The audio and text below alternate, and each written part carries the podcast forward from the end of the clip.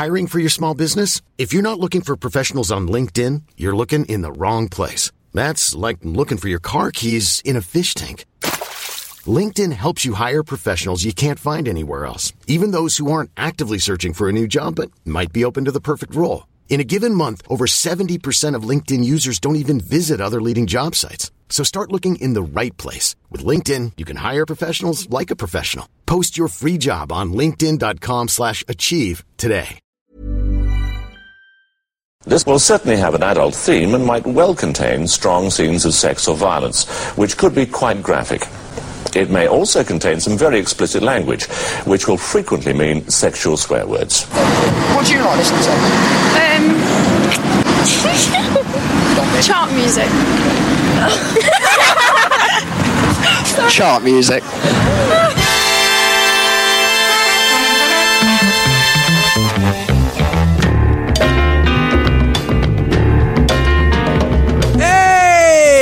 up, you pop craze youngsters, and welcome back to part three of episode 67 of Chart Music. Here I am, Al Needham. There are my friends Taylor Parks and Neil Kulkarni, and we are not in the mood to fanny about. So, forward Payaka, Manango, and then go Saka.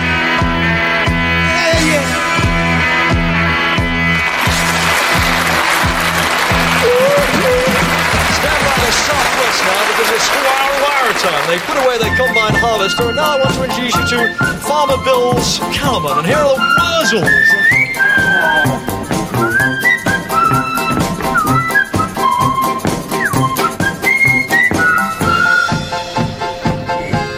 It's an hard life when you're working on the farm.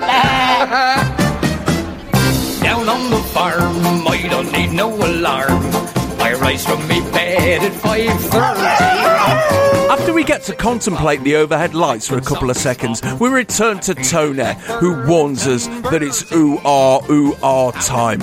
And then, out of nowhere, the two members of the next band who don't look like a kindly Fred West hove into view and whistle in his ear. It's Farmer Bill's Cowman by the Wurzels. At last. We chanced upon the Wurzels in chart music number 35, where they trotted out their prize number one single, Combine Harvester, in the 1976 Christmas Day episode. Dead lambs being shoveled into plastic bags, etc., etc.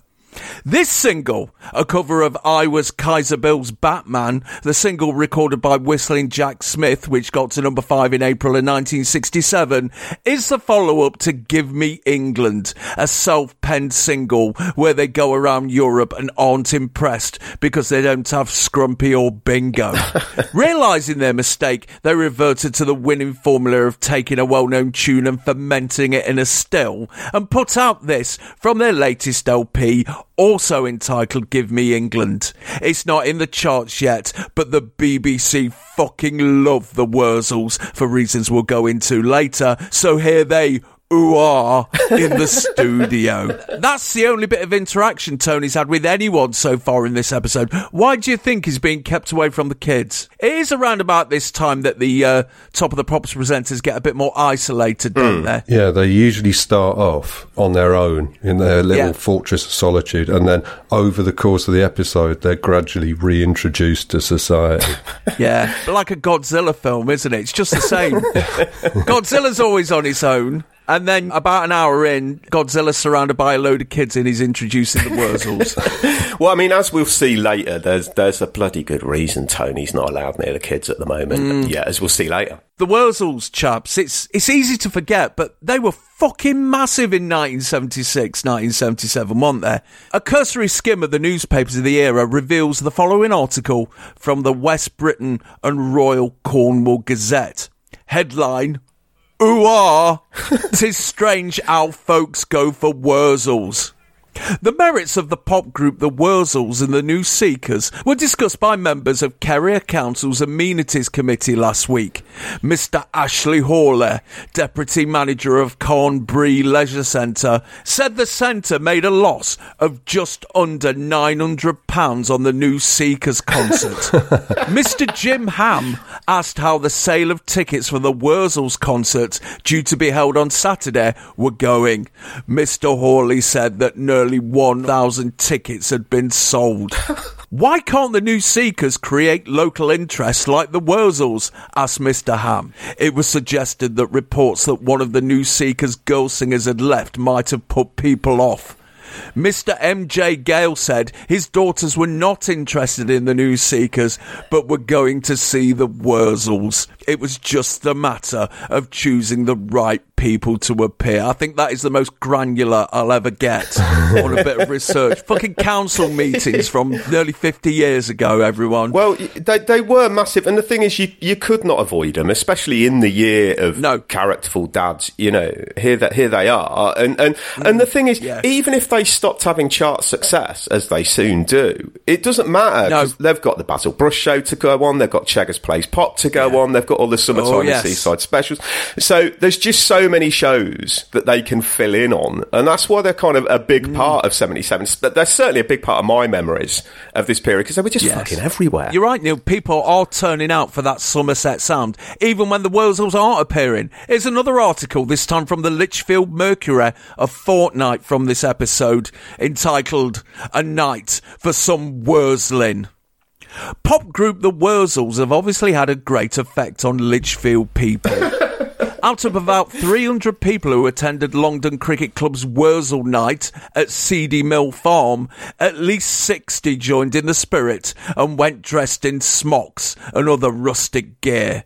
The Grand Wurzel night was inspired by the Wurzels, famous for their country style inspired versions of pop songs, and the evening went with a Somerset swing. A challenge to sing a Wurzel song was not taken up, but there was a prize for the worst dressed couple. The event was in aid of club funds. So this is people turning up, even though the Wurzels aren't going to be there in any way, shape, Exactly. or form. That's mental. It's incredible, It's just isn't the it? concept of the Wurzels has drawn them there. yeah. Yeah, yeah. They're like living wombles at this time, aren't they? and this summer, this puts a tin lid on everything. The Saffron Walden Weekly News reported on a visit at the local Baptist church by two strolling gospel minstrels who performed a Wurzels hit with rewritten lyrics entitled "I've Got a Brand New Holy Bible." so yeah, it's Wurzel time, man. It is. I mean, this song, Farmer Bill's Cowman, this performance. Mm. I mean, this is golden era Wurzels, isn't it? Really, before the Joker's worn completely thin. Um, which Yes. it does fair. I mean, I think it probably reached its unfunniest nadir on the "I Hate JR" and "I Shot JR" Yes. singles. Yes. But this is the Wurzels I remember. I don't remember the Adge Cutler years, and and and I No. don't think I ever caught an episode of the Great Western musical Thunderbox because it was only on HTV. So Of course. so this is the Wurzels I do remember. This this kind of Yeah. permanent two Ronnies sketch of a band. Yes, aren't they, They just? are. Aren't they I mean, just? it's just a permanent preemption of Spinal Tap Sex Farm, and I'm astonished to learn that they covered that. Yes, extremely well. it's a fucking great version. But yeah, you're right, Neil. You, you know, life after Adge Cutler, that makes the Wurzels the new order of the late 70s, doesn't it? so, the single, as we've pointed out, uh, it's a rewrite of a hit that kids didn't give a fuck about, which is good. And as always, they lean heavily on imaginative reinterpretations of the lyrical motif, ooh ah. In the last single that made the charts, I Am a Cider Drinker, they went for Ah which does sound to me like a West Country paramilitary organisation. yeah, the provisional Ah have claimed responsibility for the tractor bomb outside the Woodpecker factory last Saturday. the silage bomb. Uh, and this time they've opted for ah, which sounds like something Scooby Doo would say to Shaggy when a Frankenstein was lumbering up behind him. So not as good, but you know, still good enough. As a kid, Neil, what did you think of this? Well- you've already laid your cards on the table, re Brigas and Rustrick.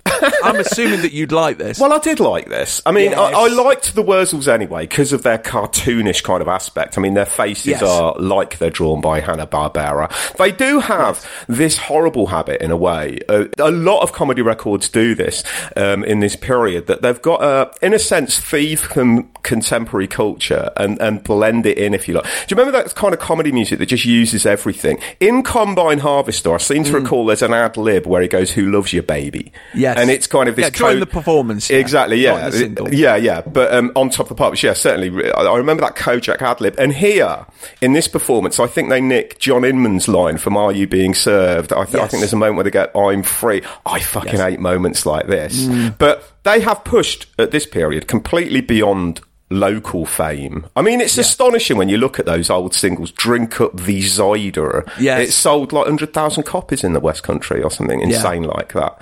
But Mental, isn't it? at the same time, though I enjoyed their appearances on all the different shows that they were on, they were pretty much on all the different pop shows. Mm. You can sense already here that they're running out of songs to parody, really, aren't they? Yes. Um, so, yeah, the writing's on the wall, but I, I would have loved this being on. I mean, the lyrical content, as always, is an uncompromising examination of rural life. So there's scatology, violence, alcoholism, sex, and yes, bovine homosexuality.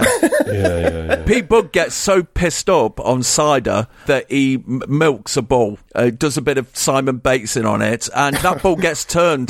That's what the I'm free thing is about. Total joke would have gone over my head, I reckon, uh, Nah. as a kid. Not me. I got it straight away.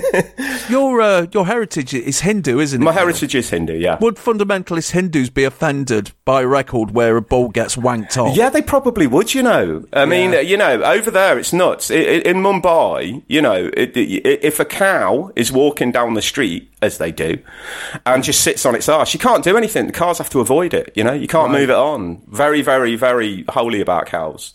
And, Right. um, when the vegetarianism kicked in with my dad, couldn't have beef burgers for four years, man. I was gutted. Oh.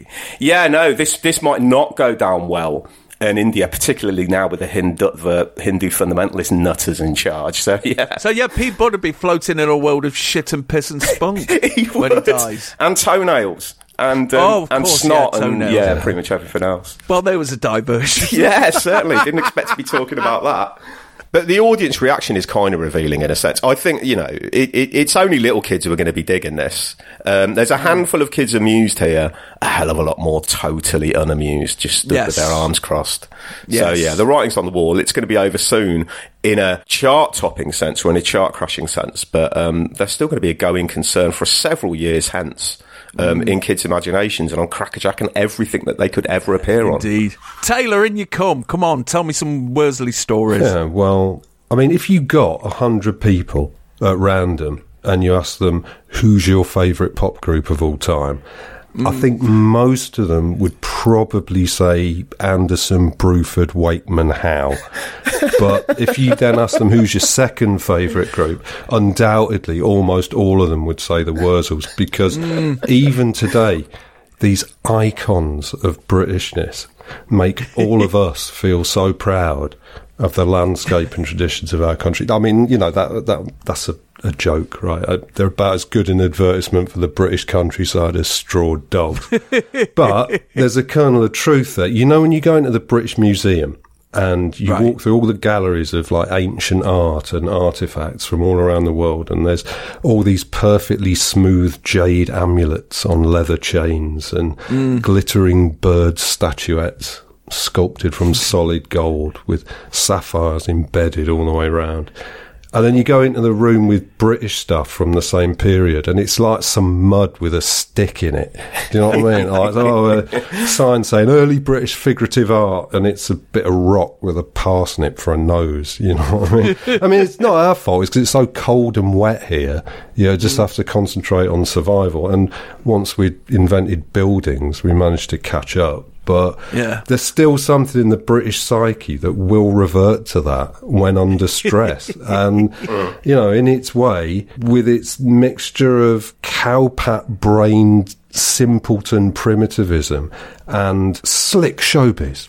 this is a form of authentic English country music. You know, give me England, indeed. Yes. I mean, yeah, I mean, it's like the if the Troggs had been shit. Mm-hmm. but yeah, it, it makes me a bit sad because I used to really feel the countryside. You know, I lived mm. there for a bit as a kid and it was really in me. I used to feel nature deep down with a mm. really intense and, yeah, almost inexplicable seriousness. Nature Boy Taylor Parks. And nowadays, it's just something I see in the distance from trains passing mm. by. You know, it's like looking out of a window at youth or social democracy. It's like familiar, but far away, made into flats. You know, so I sort of thank the Wurzels for reminding me of what it's really like and why I shouldn't go back. you know, here we are. It's Jubilee week. Uh, professional serfs. I mean, at the time, I'd have been well up for this. Um, I, I didn't know I was Kaiser Bill's Batman, but I fucking hate that tune. It's just proper Carnaby Street cat shit. Yeah, my mate hates that more than anything else in the world. Good.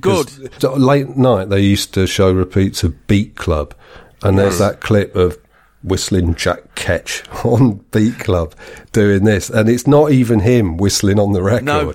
It's just some bloke dressed up in like a guardsman's outfit.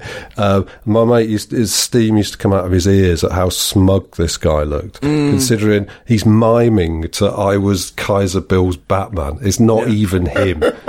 No, I can't hear that tune without seeing that fucking mini with Zoom written on the side. You know what I mean?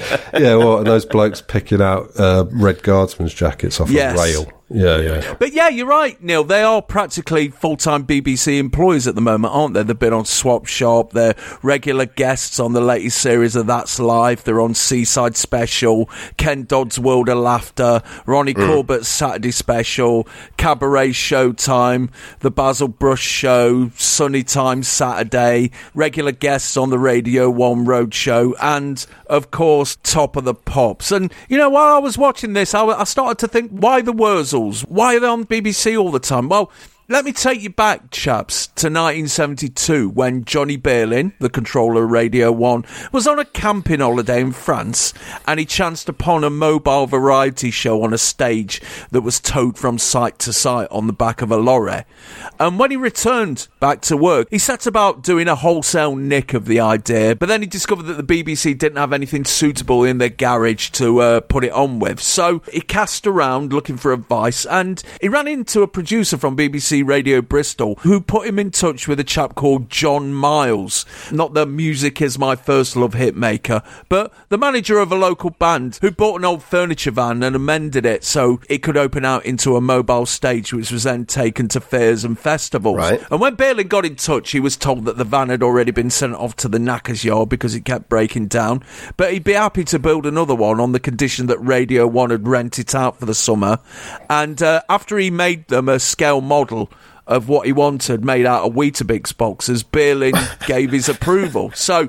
Miles located a suitably sized chassis, did a drawing of what he wanted, and uh, he gave both to a local coach builder and let him get on with it. And the result was a portable stage that was able to be towed around the country by a Range Rover, which was driven by his brother, Tony, or Smiler, if you will. And yeah, that's how the Radio 1 Roadshow came about. And would you happen to know the name of the band that Miles managed? Yeah, the fucking Wurzels, mate. Really? I see. I see. Because the BBC looks after its own, doesn't it? Indeed. Uh, it all makes sense. Anything else to say about this? It's always a bit glum when you look at a band's official website. You start at the news section, and the most recent stories from last year, and it says one of the bands died of COVID, although he was 80. Yeah. I'm sure at his funeral they led his empty horse with his wellies backwards in the stirrup. yes. but in the lyrics section, they include the words to this song. Right. The first verse of which ends Out in the pen, there's a broody old hen. Mm. She is as wild as a tiger. You try to touch her egg, and she'll bite off your leg. I feeds her on faggots and cider. Yeah. And depending on your worldview, it's either a good, bad, or hilarious thing that the mm. Wurzels have felt the need to put an asterisk next to the word faggots, mm. leading to a footnote which clarifies faggots, a dish of chopped liver, etc., made into balls, mm. lest any of the woke snowflakes misconstrue these lines to uh, mean that Pete Budd entraps homosexuals and feeds them to his carnivorous hen. Um, it's just helpful. It's like the little pride flag, you know, and just just. But except that the very next verse goes, "I felt such a fool." Tried milking the bull. Yes. He must have enjoyed it somehow, man. Mm. Now every day at three, he comes and says, "I'm free." That's why I'm Farmer Bill's cowman. It's every red-blooded hayseed's nightmare. Accidentally pulling on a bull's penis, mm. him liking it, Yeah. and it making him a gay like John Inman. Yeah. Fucking hell, can you imagine? Oh, I only got her for a bucket of milk, but it weren't half creamy. Ooh, oh, yeah, I love drinking that bull spunk. I mean, it's an occupational hazard, isn't it, I suppose? It floats on top of your tea, man. It's not good.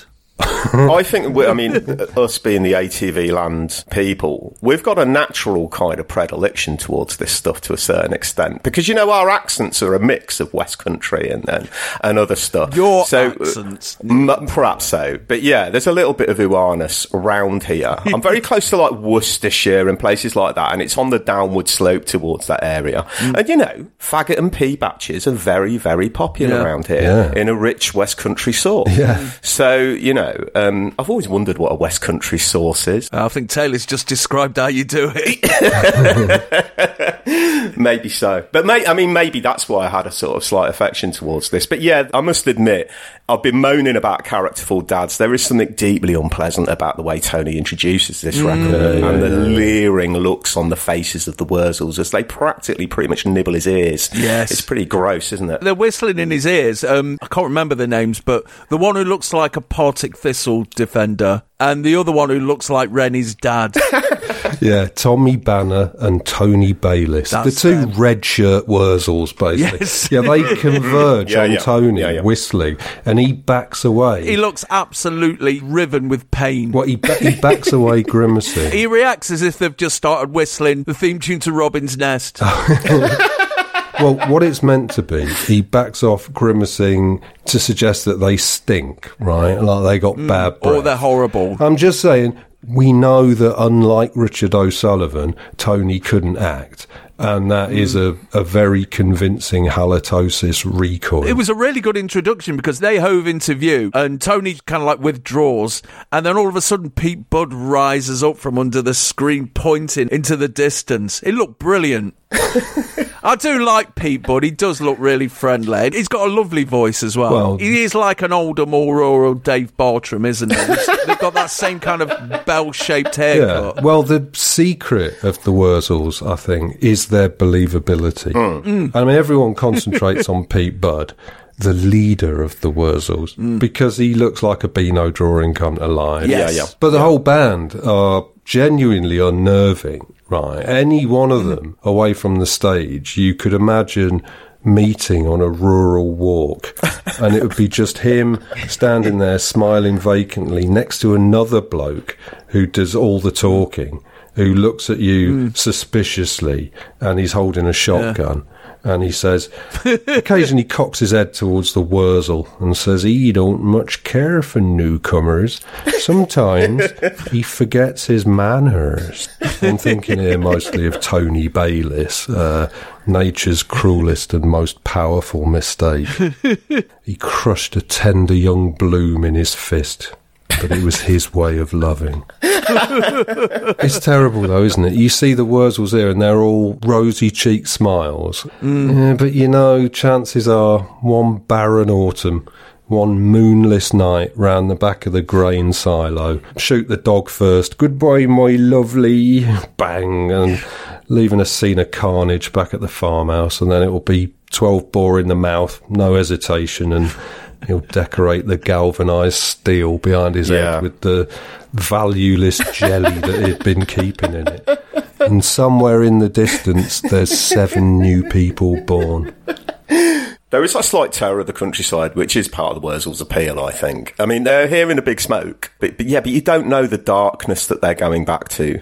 I think that, that, that, no, but that is part of it. The West Coast, I mean, I spent about a weekend recently um, in East Anglia, which I've never been to before, and it was spooky as fuck. The countryside has always terrified me, but this, you know, the East Anglia is particularly terrifying. But this is it. Who knows what the Wurzels are going back to exactly. Um, where, you know, the West Country was. I'm, I'm, not saying it was a mysterious zone, but it did exert that kind of mystery to it. Um, whenever I got down to Devon or Cornwall on holiday, it was a bit spooky. And um, the Wurzels keep that in their faces, basically. You don't see faces like that in the city. They could only be born in Somerset or from that area. so, yeah, there is that slight darkness too. Um, what the hell are they going back to once their pop business is done um, in the big city appearing on top of the pops? You know, that long drive back to Devon, their farmsteads and homesteads, all of that still spooks the shit out of me. And they are realistic. They're not um, city boys dropped into farming schmucks. You do sense No. that much as, you know, most burgers that you have at Glastonbury have animal feces in them, these guys probably have got a bit of shit on their shoes. Um, yeah, You yeah. know, there's that realism to them, which, which I think appeals. It was terrible. By the time they found him, his neck stump had been licked down to almost nothing.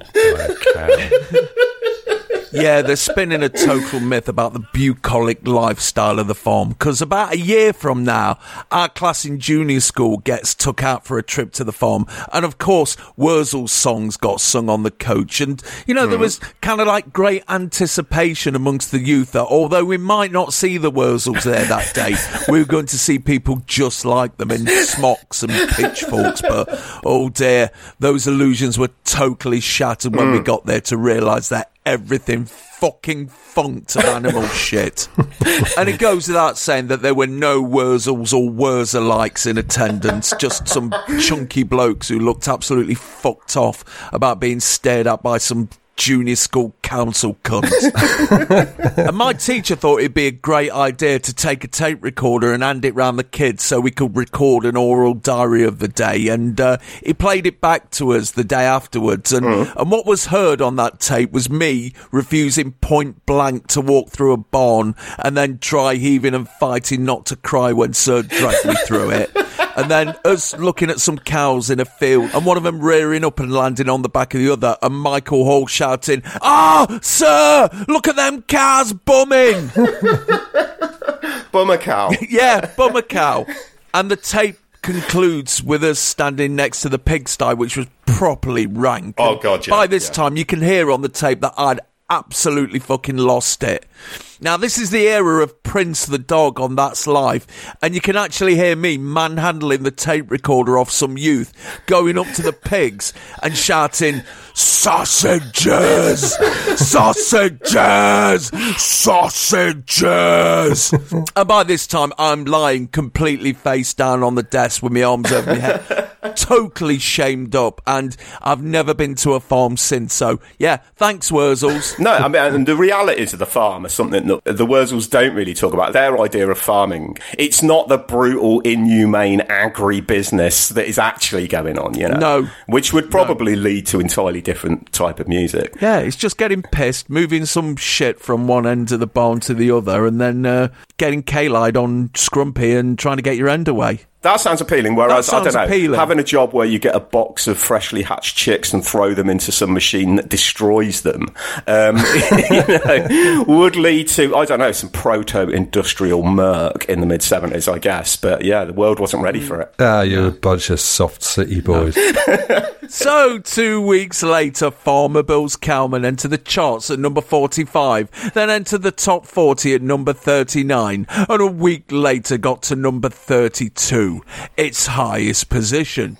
The follow up, a tune for their favourite football team called One for the Bristol City, failed to chart, but they went back to the formula and put out a cover of the push bike song called the Tractor Song, which also failed to chart, and this remains their final appearance on top of the pops. Oh. Probably for the best. Just, just a warning, by the way, to the pop crazy youngster: do not seek out the B side to the Tractor song "Funky Farmyard." Oh, it's so disappointing, isn't it? It is. It's just not funky in any way whatsoever. Disappointing. Yeah, I was expecting a bit of Bill Oddie style. Yeah, or a bit. So, what, what's that meters track? Sehorn's Farm or whatever it's called. Um, yeah, Yes. something like that. But no, it's it's resolutely unfunky. No. After trying once again to do a bit of Euro bashing with I'll Never Get a Scrumpy Ear in 1979, and then jumping on the Dallas bandwagon with the double A side I Hate JR, I Love JR in 1980, they got all urban in 1983 with Wurzel Rap,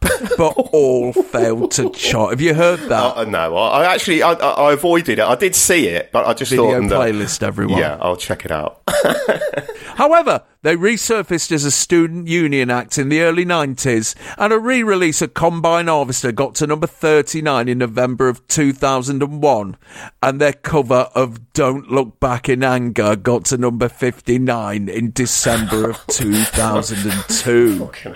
Neil, have you? Have no, you? of course I bloody. I bet it's better than the fucking Oasis. Possibly. I mean, presumably they've adapted the lyrics um, in a Wurzel style. no, no. It's just a straight cover. Yeah. Why the fuck would I want to do that to myself? After putting out Make Hay Not War for the Stop the War movement in 2003, they went back to basics with a re recording of I Am a Cider Drinker with guest vocalist Tony Blackburn, which got to number 57 in May of 2007. They're still active today and share the same manager with which other band? Ooh, White House. The Stranglers. Oh. blimey! Neil, Yeah, you know what I'm going to ask? I think I did. Something about the catering. The Wurzels or the Stranglers? Who would you have a sandwich of? Um, oh man. I mean, they're both gross. But yeah, with the fear of uh, genuine fecal contamination from the Wurzels. Bread all soggy with cow placenta. Um, I think I've got to go Stranglers. wow. Fucking hell. You've got to consider, though, from the Wurzels, he's going to be farm fresh Yeah, but farm fresh is often gross, with to that be honest West with you. West Country sauce. Yeah, I'd have brains faggots in a West Country sauce off the Wurzel, so long as they assure me that they're just putting it in a microwave. um, anything that they've touched, no, they're farm folk. They don't know cleanliness. Neil! No, you know, it's the country way. I feel so apologetic to our rural. No, no, no, no, your stomach hardens to that stuff after This a few it. years. This is The it. Bacteria just die like dogs in there. Yeah, my aircon in my car, right, is fucked. So um, when I was driving through the countryside on my way to Norfolk, of course, I was hit by those gusts of chicken shit and pig shit, you know, the really bad stuff. And, Yeah. you know, because my aircon's fucked, there's no point closing the window. So I just had to, you know, brave it. Um, but these countryside folk, you know, you just get used to it, don't you? They they are completely Yeah. inured to that stuff. So you know, during sandwich preparation, who knows what the fuck will be going in there? Who knows whether they've cleaned? Oh, look, I'm not saying everyone in the countryside is a dirty, disgraceful bastard, but the Wurzels are committed rural folk, and yeah, I'd be dubious about proper contamination from animals, uh, animal shit, basically. So yeah, although the Stranglers are grubby bastards as well. Um, I don't think they've got, um, you know, pigs in their back garden or anything. So yeah, got to go, got to go Stranglers. I'm afraid. So, pop craze youngsters, if you read in the news about a cow being thrown off a bridge onto someone's car on the outskirts of Coventry soon, that'll be Neil.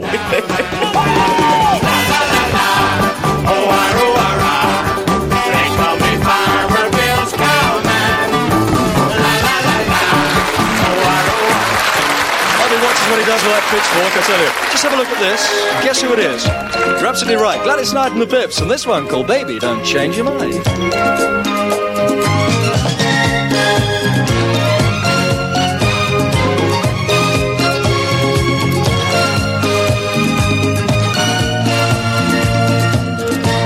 Tony, alone again, naturally, decides to turn the show into an episode of Who's Baby, as we see a photo of a toddler who's so obviously the front woman of the next group, followed by a photo of her and her mates with Ed Sullivan, as he finally introduces Baby Don't Change Your Mind by Gladys Knight and the Pips. We covered Gladys, a brother Bubba, William Guest, and Edward Patten in chart music number 18 when they took Midnight Train to Georgia to number 10 in June of 1976. Since then, they've been a steady presence in the lower reaches of the top 40 over here, but this single, the follow up to Nobody But You, which got to number 34 in January of this year, written by Van McCoy and the lead cut from the LP Still Together, sees the group sniffing the wind, recognising the gamey tang of disco and scampering after it. It entered the charts a fortnight ago at number 33, then soared 11 places to number 22.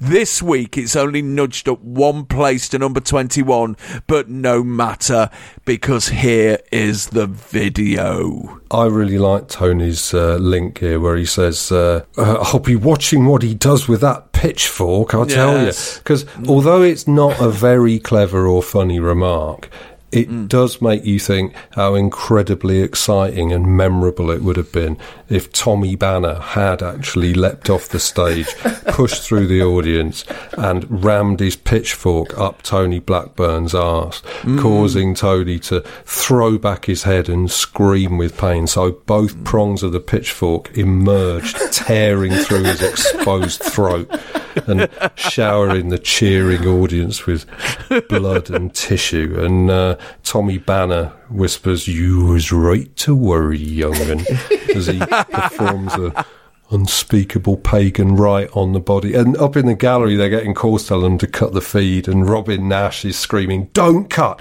Don't cut! We're staying live. This is sensational stuff." and uh, at home, Tessa Wyatt is watching it with Richard O'Sullivan, and they're both laughing. Anyway, that's what Tony was worried about. I think he needn't worry quite so much. Have you been watching a lot of um, Italian folk horror movies of late, uh, Taylor? Oh, no more than usual. So anyway, this video, it's uh, it's 70s video cliche number two, isn't it? The band having fun in the studio. Even though the entire film is, is just set in a, a massive couple of boxes, you still got that American vibe off it. And, you know, by this time, 1977, any bit of film about America, even if it's just a studio, is thrilling Oh, without a doubt. to the youth, isn't it? I mean, by American standards, this is actually kind of a budget video, you know? Yes. But after the Wurzels, Yes. Oh, my God, God, yeah. what a magical other world America looks like. Yes. I mean, I love this song, the Van McCoy Yes. production. Tilts them towards disco, like you said. It's not wholeheartedly disco yet, I don't think. No, It but it's- it's getting there, It's isn't it? getting there, and it keeps the Motownness and the soul, and it's just a great track. And, and and fundamentally, I mean, as ever with with Black American pop from the seventies, I'm not saying CMP contributors have to stand down in a sense, but it, it's tricky because the sense of relaxation that happens with American artists when a camera is pointed at them is just Mm. totally different. British bands in a video like this would feel the need to prove their relaxation by by Yeah. sort of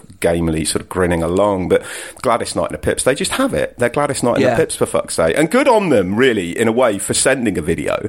Because I think by now the Pips and Gladys had twigged sort of just how odd the British are. Mm. And and it, I think it would have been that they kind of always dressed down a little bit for their TOTP appearances. Yes. And I think, you know, it would have been frankly undignified for them to follow the Wurzels. No. Um, so, so this video is a delight, but uh, it's accompanied for me watching it with a sense of Christ, what to say about this because it's just wonderful. Um, it's just a wonderfully produced record with a with a great little budget video with it as well. Yeah. Yeah, luckily this was before anyone had heard of homosexuality except the Wurzels.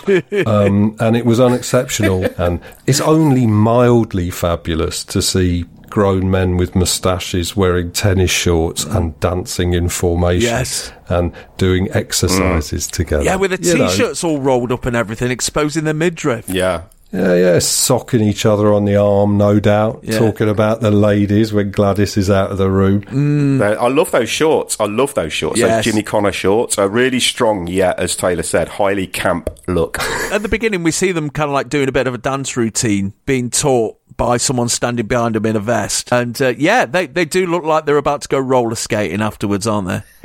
Yeah, but they look like they're having so much Yes. fun. Yeah. And like nobody that age or nobody who looks that age uh, ever has that much fun No. without a bit of an edge on it. Do you know what I mean? But the Pips look like they don't have a care in the world. Only blue skies for the Pips. Yeah, and Gladys looks really cool in her sportswear Yes. as well. Mm. And it's a shame because then she gets sort of frumped up a bit for the mm. main bit, you know, where they're in civvies in, in the studio and all that. Whereas the Pips, you're kind of grateful when they're back in the slacks. you Yes. know. Mm. Yeah, I mean, to a nine year old like me, it was obvious that being Gladys Knight and the Pips was the fucking best DOS in the world. They have a bit of a sing, then they have a bit of a dance, and then, you know, there's a couple of blokes lingering in the doorway watching on, and then we cut to the uh, other side of the glass, and there's two blokes behind a mixing desk, one of whom is the absolute dead spit of Ron O'Neal in Superfly. And they're watching Gladys Knight and the Pips perform and they have a bit of a chat to each other. I mean, I don't know what they're saying, but it's bound to be words to the effect of, fucking hell, this song is mint and on our live skill. Yeah, yeah, yeah. And they've got the best headphones in the world. Oh, these yes. massive red headphones. Yes. That, um, and I don't know whether they've been told to hold the headphones in a certain way because they all kind of hold not over their heads but kind of under their chins. Yes, like a giant telephone. yeah, yeah, the kind yeah. Of, the but- kind of phone that Buzby had on top of that telegraph pole. Indeed, but they're instantly, deeply covetable, these objects, Mm. these red headphones. They really catch the eye. But the whole look of it, it's just instant. You're propelled to this magical land called America. Mm. And after the Wurzels, fuck me, you need that. Yes. I mean, they're on the way out here, really. They've got one foot in a chicken basket. Yes. They got a couple of sunset hits ahead. Yeah. But that's about it. Mm. I mean, this is sort of their last hurrah, but this is so great. Yeah. It's just one of those records that sounds like it came off a production line in the best possible way. Yes. You know, like everyone involved knew exactly what they were doing and just did it without any fuss, mm. you know. And it's another one of the few 1977 records that I think I remember from the time Yes. as well. It stuck in my head because of that moment where half the instruments drop out Mm. on the chorus and the vocal melody is doubled by the string section, Yeah. which is a trick they used to use on a lot of American records at the time, just underlining the hook. Um, we talked about the same thing on Silver Lady by Mm. uh, David Soul, I seem to remember. But it really does weld a chorus onto your brain. Yeah. And the chorus sort of needs it because it's not an especially strong tune, but it sounds heavenly because it's Mm. done with that effortless American sophistication and gloss. Which 70s British records could never replicate. You know, British records could do cold, dry strings in a way that you would never ever hear on an American single, which was brilliant. But they also could never get that brimming over pearly gate sound that you get from Yeah. Philly soul and late 60s, early 70s Motown and stuff like this. Yeah, mm. and these moments are important in any episode of Top of the Pops because they're just transportation away. At- At, at Exactly. midway through this song, you know, you've forgotten about the fucking Jubilee. You've forgotten about Top of the Pops and Tony Blackburn, to be honest with you. Mm. Yeah. And, you know, you, you're completely immersed in it. So it's magical. There. And it's the first bit of proof in this episode that there is life after Motown for a lot of acts. yeah, as we're going to see again later. Mm. Yeah. So the following week, Baby Don't Change Your Mind jumped seven places to number 14, and three weeks later got to number four, its highest position. The follow up, Home is Where the Heart Is, got to number 35 in October, and they'd make their last appearance in the top 20 when Come Back and Finish What You Started got to number 15 in August of 1978. That's a fucking tune. Very much so, yeah. By which time the group had fallen out with their new label, Buddha Records, and were forced to record as two separate entities until their deal ran out. They eventually signed a new deal with CBS in 1980, but their hits dried up over here and they parted ways in 1989.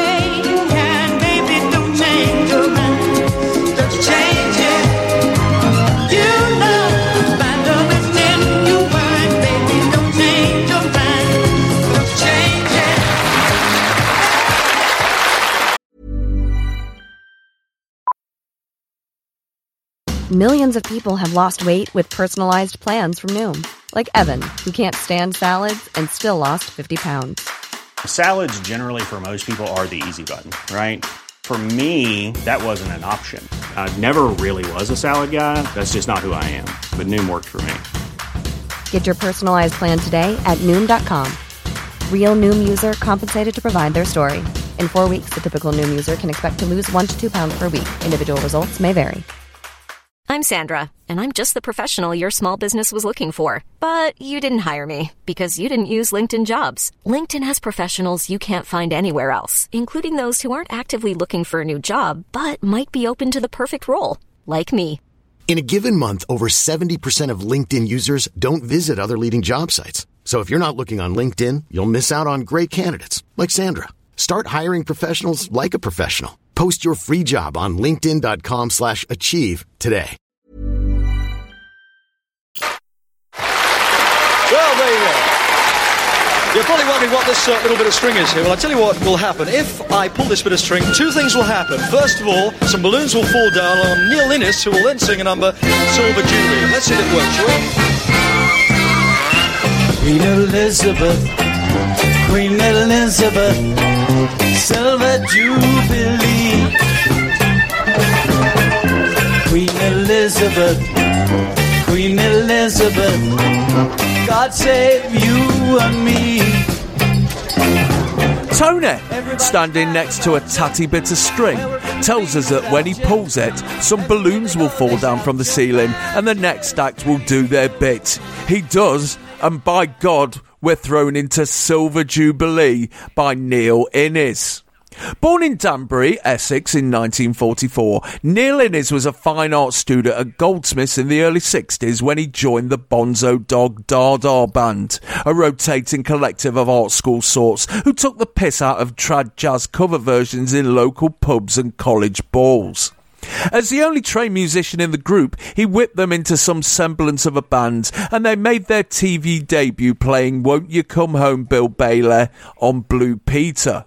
They signed a deal with Parlophone, but after the success of the new Vaudeville Band, a group of session musos put together to record Winchester Cathedral, the Bonzos were invited to inherit the name for a tour, which they all turned down by their trumpet player Bob Kerr, which gave Innes the opportunity to convince the band to drop the old stuff and steer them towards the new sounds of the mid to late 60s. On December the 23rd of 1967, they became the resident band on the new Thames television kids show Do Not Adjust Your Set, which introduced them to Eric Idle, Terry Jones and Michael Palin. And three days after that, they appeared in the Beatles film Magical Mystery Tour on BBC Two. After myriad TV appearances and a string of sessions for John Peel's Radio 1 show Top Gear and a punishing gig schedule, they finally made it big in late 1968 when Urban Spaceman, written by Innes and co-produced by Paul McCartney, got to number 5 for 3 weeks in November. After touring America in 1969, they decided it wasn't any fun anymore, and they split up in January of 1970. And Innes and Viv Stanshall spent the early 70s in bands such as Freaks, with Keith Moon on drums, and Grimms, a collaboration with members of The Scaffold. And he also put out his debut LP, How Sweet to Be an Idiot, in 1974.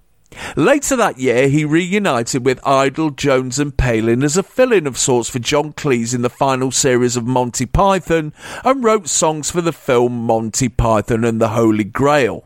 In 1975, he and Idle starred in the BBC Two sketch show Rutland Weekend Television, which featured a song called I Must Be in Love, which was performed by a band called the Rutles. By 1977, he's working up a film script and a soundtrack for the forthcoming Rutles film All You Need Is Cash and has just put out his second LP, Taking Off, this April. But while being interviewed by the BBC World Service, he was challenged to make up a song on the spot about the Silver Jubilee, and this is it. It's been rushed out by his label Arista Records and it's not in the chart yet, but Robin Nash is clearly looking for a hook to hang his oversized Jubilee hat on, and this will do very nicely. Leading to Innes's first appearance on Top of the Pops since he wore a ball gown to perform Urban Spaceman nearly nine years ago. And all chaps, we're instantly thrown into the Top of the Pops of 1982, aren't we, without the zoo wankers? I mean, if uh. Michael Hurll had been asked to organise a National Front demo, it would probably look like this, wouldn't it? Yeah, this almost cancels out the Rutles. I mean, obviously the key factor, the main characteristic of this record, and also the main problem with it, is that you watch it, and even if you're very familiar with Neil Innes and his work, Yeah. It's impossible to work out how it's meant or how you're supposed to take Yeah, it. Mm. yeah. Because clearly he's not hailing the Queen with an expression of murderous intensity. No. But it doesn't sound like he's having a go either. No. Um, and as usual, he's just standing there looking underwhelmed, Mm. uh, a little sheepish and uh, incorrigibly morose. So you won't find any clues in his facial expression. No. And generally, I'm broadly in favour of not being able to tell how sincere somebody is on a record Yeah.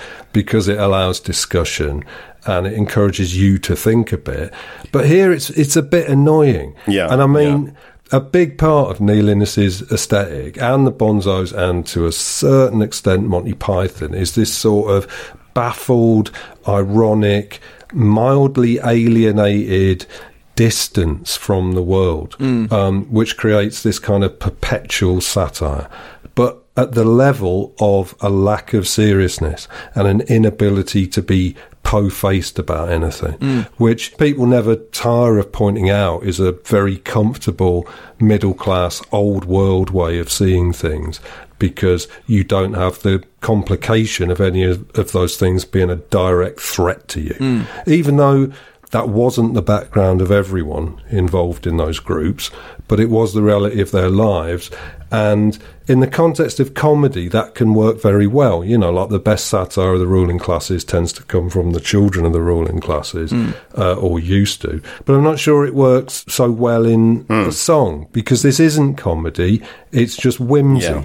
And so all the protections and defences that comedy has just fall away, and, and you're just left thinking, yeah, but what are you doing? It's hmm. like your your half raised eyebrow as you sing a deliberately trite song about the Queen's Silver Jubilee suggests that you don't really mm. care either way. Perhaps you don't dislike royalty, but you're aware of the, the silliness of the whole palaver. Mm. But it doesn't work even as a sort of dryly equivocal take because you're doing it right here and now in this Yeah, context, yeah, exactly. which tips you over into unironic celebration because that's the way the current is moving, and you've decided to step into the current and not swim. or, or his record labels decided he's going to do that. Ah, yeah. But the end result is there you are on TV waving a very small Union Jack. And it, it's kind of upsetting. In a, I mean, it's fucking shit, this record. I don't like the Mm. Yeah, equivocation yeah, of it. But I mean, you know, I do think, I mean, Innes is a great hookmeister. He can knock out a pop song. I mean, I know he said he did this as a bet, but fuck me, we just did not need this. Yeah, it's a bet that we lost. Isn't Well, it? yeah, and it, we he does great cod reggae. Yes. you know, the, if you listen to the section about medieval open field farming systems in Monty Python's The Background to History, he does great cod reggae. And I guess some of the rhymes here are, are kind of pleasing. You know, saluting with highfalutin and that. But I, mean, I, I love Neil Innes, but this, you know, he was part actually Neil Innes sidetrack uh, of one of the best gigs I've ever seen. I went to see Yo La Tengo at Warwick Arts Centre once, and they had a couple of guests on stage with them. One of them was Sonic Boom from Spacemen 3, and the other one was Neil Innes, and he was wonderful. He was playing their Together songs. He was also last. playing Spacemen 3 songs. He even did Urban Spaceman. But this is surely an idea. I mean, thinking of ex Bonzos, if you want a picture of class, um, at this time in British society and culture, probably dig into Viv Stanshall's uh, Sir Henry at Rawlinson's End LP that comes out I think, the year after this, and maybe the film from 1980. But Taylor's exactly right. That, that there's this equivocation in this song. Is he taking? He's not quite taking the piss. You know, at any other time, I guess I'd tolerate it, but. In the thick of the Jubilee, it's a time to call sides in a sense, and he hasn't done so. No. and I, I don't like seeing Neil Innes do this because I like Neil Innes a lot. Yeah, I mean, you'd see how this would work on the end credits of Rutland Weekend Television or the Innes Book of Records, where you can actually control the visuals. But here mm. on Top of the Pops, you can't. Yeah, yeah, yeah. Yeah, and the crowd's frenzy and the flags and the balloons mm. and stuff do not help it. They make it look like he is, yeah, in celebration, whereas the, the lyrics are a little, you Yeah. know, more nuanced than that. And he's not dressed up either. I mean, if it if it had turned up dressed as the Queen, that might help. But he looks very Paul Simon, doesn't he? In his dress, he's got this Mm. baggy suit jacket on and a white flat cap, Yeah. and of course we've got the heavy duty discipline of the top of the Pops Orchestra. Yeah, yeah, yeah. Well, the the cap is to uh, hide evidence of a hair transplant. Oh, right. Unfortunately, he was the donor. Right. The thing is, it's not surprising that this is where Neil Innes has ended up, Mm. sort of, kind of, almost, sort of celebrating the Queen, because spiritually, a big part of his work was a kind of melancholic distrust of progress. Mm. And, you know, he was like Terry Jones out of Monty Python. He liked natural things Mm. and old stuff. And like you know, real ale and things. He was distrustful of anything too organised or too cerebral or too manufactured. And mm. Innes Book of Records is full of that. All this sort of little man in the modern world, Yeah. you know, retreating into magic and imagination, hmm. which can be lovely, but in the wrong context, it can easily seem reactionary, or at least in sympathy with a reactionary position. This is the first time he's been on top of the pops in seven years. It's like, oh fuck, where's the dolly birds on the gantry? Who are these kids? It is weird, isn't it? And and there's not many other performances on Top of the Pops in this period that I can think that are uh, not the performances, but the crowd dynamic that are quite like this. You're very right to point out that it is a it's prophetic of kind of an 80s Top of the Pops in a way. Mm. And it's unbelievable that none of them Rutle songs charted because they were fucking brilliant. Yeah, he never made a penny out of any of them, of course. Yeah, but he did make a ton off Oasis Yeah, for them ripping yeah. off How Sweet to Be an Idiot, along with Gary Glitter. Yeah. Good old Noel giving a paedophile a million pounds. well played, mate. Yeah, I tend to prefer Neil Innes's uh, collaborative work Right. to his solo stuff, partly because that sort of vague whimsy and distracted sweetness doesn't really do that much for me. Like he was brilliant in the Bonzos because he provided the platform and the guardrails for Mm. Vivian Stanshall, you know, and he was great working with Monty Python because of his grasp of the detail of music Mm. and what sounds like what and what should go where to create this or that effect, Yeah. right? Which which went brilliantly with Monty Python's least discussed superpower, which was the incredible eye for the detail of, for instance, English archetypes or styles of television presentation. Like people forget this now because TV doesn't look like this anymore. But in 1969, 1970, Monty Python's parodies of TV looked as uncannily, almost unbelievably precise and accurate as the day to day did in 1994. Mm. So when they added music to that, they needed someone with the same observational skills. And Yeah. it's like, yeah, it's like Neil just mentioned. The best bit of Monty Python's Matching Tie and Handkerchief LP is that sketch, which, if you haven't heard it, the only joke is that it's like uh, an open university broadcast or like a highbrow radio lecture about the medieval open field farming Mm. system. and they introduce various eminent history professors. Uh, uh, Professor Tofts of the University of Manchester puts it like this, and each one sings their bit to a different kind of pop tune. And there's a reggae track, a glam rock track, Rural. sort of Framework. framework. and it's just- just an obviously contrived Palin and Jones sketch where you put two incompatible things together so they spark and undermine each other's seriousness Mm. and then the sketch writes itself but it's not even a funny idea it's only funny because of how convincing and well judged and well observed Neil Innes's music Yeah, is yeah. And it sets up Michael Palin as the professor of medieval studies at Cambridge, doing a uncannily accurate impression of a stoned rock star being interviewed on the old grey whistle test, which is possibly his greatest ever acting performance. But the point is, there aren't any jokes. It's just playing with formula and context. Hmm. And Neil Innes one of the very few musicians you could trust to get all of that precisely right, Mm. which you need to, or the whole thing dies, and, it, and it's just not funny.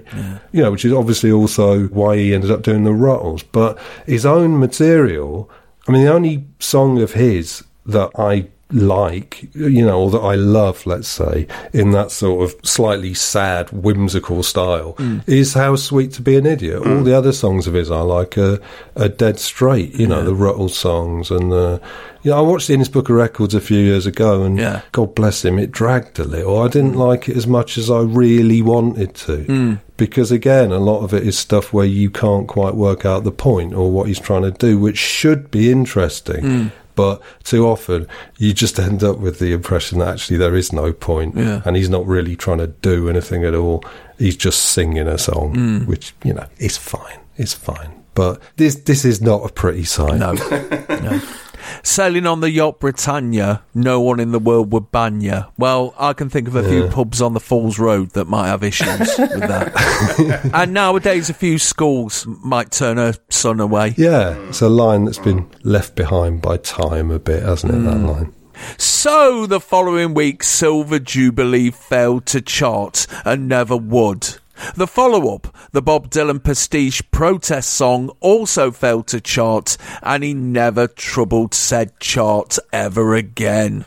Two years after this performance, he returned to BBC Two with three series of the Innes Book of Records, a collection of music videos of his own songs, and then spent the 80s as the host of the ITV kids show The Book Tower, played the magician in Puddle Lane, and wrote and narrated the cartoon series Raggy Dolls. And he died in 2019 at the age of 75.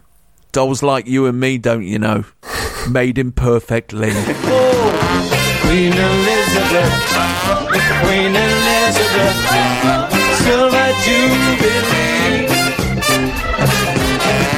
Queen Elizabeth,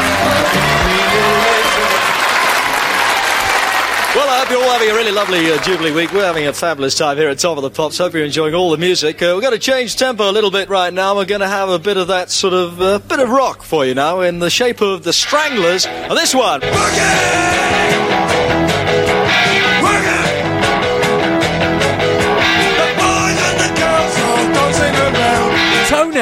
Still in his realm of solitude, suddenly notices that the camera's on him again, and he expresses his hope that our Jubilee week hasn't been a crushing disappointment, ruined by your dad constantly going on about how Elvis is the fucking king. he then warns us that a change of pace is imminent and tells us we're going to have a bit of that sort of, uh, bit of rock for you because he can't even bring himself to say punk. Yeah, that's exactly what's going through his head. Yes. Yeah. to Tony Blackburn, but saying punk is as good as saying fuck. Yeah, it's sedition. You can't say punk. No. That's exactly his thought process. He's, I mean, and, and as ever with Tony, not hiding his disgust. He introduces Go Buddy Go by the Stranglers.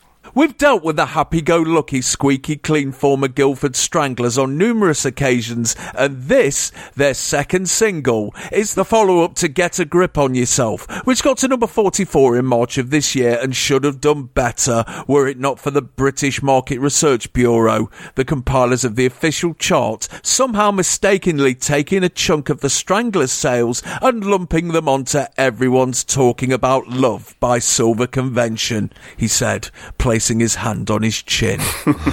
it's actually a double A side with Peaches, which features on their debut LP Rattus Norvegicus, which came out in April and is currently at number 7 in the album charts. But seeing as the subject matter is about Hugh Cornwell dossing on the beach looking at women's arses, and the cover of the single depicts a hand pulling at the back of a pair of pink knickers that have been put on a peach, Radio 1 forced them to put out a radio edit and don't want it on top of the pops. It entered the chart three weeks ago at number 37 and only nudged up one place to number 36 a week later. But that didn't stop Top of the Pops from issuing an invite as long as they played the song on the other side, which involves Jean Jacques Burnel encouraging his mate to stop being a wallflower at a club and get stuck into all the punky crumpets and being delighted to see him with a chickie on his knee at the end of the song, which helped it jump nine places to number 27 heaven this week it's moved up four places to number 23, and here's a repeat of that performance a fortnight ago.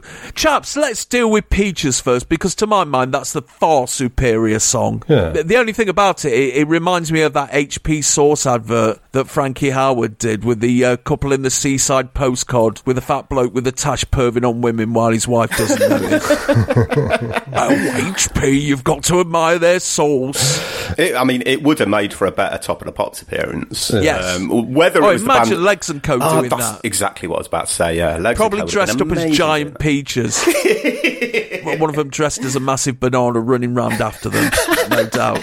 Played by Dave Lee Travis. This song is less good. It's interesting though. This, I mean, uh, uh, uh, listening to the demo of this song from '76, Right. Because well, before you know the Stranglers even got signed, they demoed this song, and it's totally different. It's like a slower pace, a sludgier sound because it's a demo, but it, you can at least hear an attempt uh, with the hand claps and the harmonies on it to sound, I don't know, professional. Yeah. Um, this has been. It's kind of been professionally scuffed up. Yeah, it's been punked up a bit, hasn't it? Yeah, because of punk completely, much like the whole band does. There, there is um, a deliberate fuck you amateurism to their performance here. Yes. because they swap instruments and Yes. they take all the strings off their guitar. And, Ah, yes, yes, I was yeah, wondering about that. I think it's JJB, isn't it? Is playing guitar. Yes. And um, other fella's playing um, bass, You, and he's playing chord. You, yeah, that's right. He's playing chords on the bass like he would on guitar. Yes. No one's playing the guitar solo at all. No. There's a couple of good moments of kind of spikiness, if you like, towards Yeah. the end when his guitar lead starts tangling him up. Mm. Um, JJB has a nice pull. Uh, There's a lovely moment as well. Did you see the bit when um, I think it, it, somebody's got their hands on the stage? Yeah. and he stamps on it. Yes. Um, he kind of goes to the front and stamps on them. It, it, it's kind of nice. But as ever with Stranglers, um, although, yeah, they're punked up, uh, Dave Greenfield's keyboards Yeah. are the kind of thrillingly problematic spanner Yes. in the works of He's that. not changing instruments with Jet Black, is he? Fuck no, no, no. I mean, and he's always, you know, far too good a player in a sense to be a punk, and he Mm. always confers this instant sixtiesness to what he plays, not Yes. just in the sound of his keyboard, but in the lines and the melodies. But that said. Uh, You know, even though it's not as good as Peaches, in the context of this episode of Top of the Pops, this is weird and thrilling, and I think it would have been to any punks or kids tuning in. Yeah. This is the moment when that wedges in, and when mums and dads are, are probably talking about sticking them in the army or something. Yes. um, which, which Seven makes days that- jankers. which makes, I mean, it makes the crowd's reaction kind of inexplicable. I don't Yeah. think Top of the Pops audiences at this point have figured out how to move to music like this. No. Um, because the inevitable consequence of moving to a record like this Mm. is, is probably something like a mosh pit. Yeah. And the Stranglers, unlike the bands that are coming in a few years, they haven't bought their little coterie of fans with them Yeah. to Top of the Pops. and an ice cream van. There's not a couple of hardcore devotees down at the front to show the way. So No. the, the cr- the crowd's reaction is is a little bit odd. But in the context of a pretty, I'm not going to say awful episode of Top of the Pots, but there's been precious little excitement. Mm. This is one of the most exciting moments of the show. Yeah, I don't dislike this record. I mean, it's just a garage punk tune, isn't it? With a just enough of an edge left on it. To yeah, it's more pub rock than uh, Frankie fucking Miller. Yeah, That's- yeah. Yeah, yeah, yeah. But I mean, you know, I'm no fan of the Stranglers really, but when you look at the pantheon of 77 punk tracks, like the non heroic ones, Mm. that's some pretty floppy competition, really. um, and the Stranglers are actually up there, although, like you, I'd rather have. Peaches, which is musical trolling, you know. Peaches is just a musical shit posting. Um, but I sort of like it because it's like if the Doors were as stupid as they actually were, but knew it. Do you know what I mean? And also, the problem with it being this song is that. Is it just me who doesn't like to see groups on top of the pops and it's not the usual lead singer singing? Like I mm. know, mm. you know, it it just sets bad bells ringing because Yeah. all the A sides where someone other than the usual lead singer is singing, has there ever been a good one? I can't think of mm. one ever. I mean, Guns of Brixton wasn't a single, was it? No. There's, no, there's nothing, and I don't count XTC, where the one who wasn't the main singer was better than the one who was the main singer and Mm. wrote all the best hits. There must be one. Doesn't really Yeah. leap out at you though. That wasn't a single, was it? Que Sera Sera by Sly and the Family Stone. Right, right, yeah, yeah, yeah. But it, it makes sense having JJB as the front person because before um, Generation X pitch up, he's the only one who's going to be on the centrefold of Jackie, isn't he? Yeah, yeah, with his uh, Trotsky T-shirt, which uh, Yes, he's yes, to, it is. had to half cover up like the Flying Pickets tea towel. Yeah. Trotsky's still stuck in the number two slot on the commodified communist top ten, behind Che Guevara. The "Everything I do, I do it for you" of oblivious consumerist irony. JJB's wearing a t-shirt with the pastiche of the Ford logo, but it says Trotsky. Yeah. Yeah, this all started in January of this year when uh, Hugh Cornwell was spotted at a gig by the member of the GLC's public committee wearing a Ford logo on his t-shirt that read fuck. GLC went on to force the Rainbow to put a clause in their contract with the Stranglers when they were about to open as support to the Climax Blues Band, which forbade them to either say or wear obscene language on stage. And Wow. on the night of the gig, Cornwell had the same T-shirt on, which he either chose to wear or he was just living in at the time. And uh, a GLC inspector spotted it from the back of the hall with some binoculars, and they just cut the power on them. Blimey. So yeah, if you'd have been in the know, you'd have been looking at that T-shirt and going, "No, they haven't." Oh, I see what they've done there. Yeah, yeah. But they're doing a nice bit of subversion on this episode, as you pointed out, with the swapping of the instruments and the removal of the strings. But mm. also, it appears that the BBC is so preoccupied with T-shirt slogans that they've failed to notice that Burnel's kept in the line, "I'm with my friend, with Bob, having a good time. I got me some speed, and I'm doing fine." yeah, yeah. Yeah. Yeah. they probably thought he he got a motorbike or something. Yeah, no, exactly. 10 or 15 years earlier, you could definitely imagine them getting away with singing about Hmm. speed because the straight and narrow people might think, oh, he must have been prescribed it by his doctor Right. for weight loss or listlessness or general sense of Yeah, yeah. malaise, you know, uh, uh, Drinamyl spansules, but probably not by now. But then again, probably nobody who listened to this with a censor's hat on could understand any of the words. You know what I mean? But the thing is, historically, references to speed do tend to slip past the censor Yeah. in a way that references to other drugs don't. There's a lot of records that were never banned that are obviously about speed. The Small Faces got away with singing about their dealer. Yes. He's always there when I need some speed. Mm. Uh, at a time when you could get banned from the radio if your song had the word smoke in it, Mm. even if you were actually referring to a, a senior service untipped. You Yeah. know. Dexys were named after Dexys Yes. and had a number one hit whose lyrics helpfully explained what that meant. Nobody ever banned them. But then if you can't understand what the Stranglers are singing here, good luck deciphering Geno. Mm. The- I mean, the thing is, is this punk rock? Probably not. The Stranglers never really were.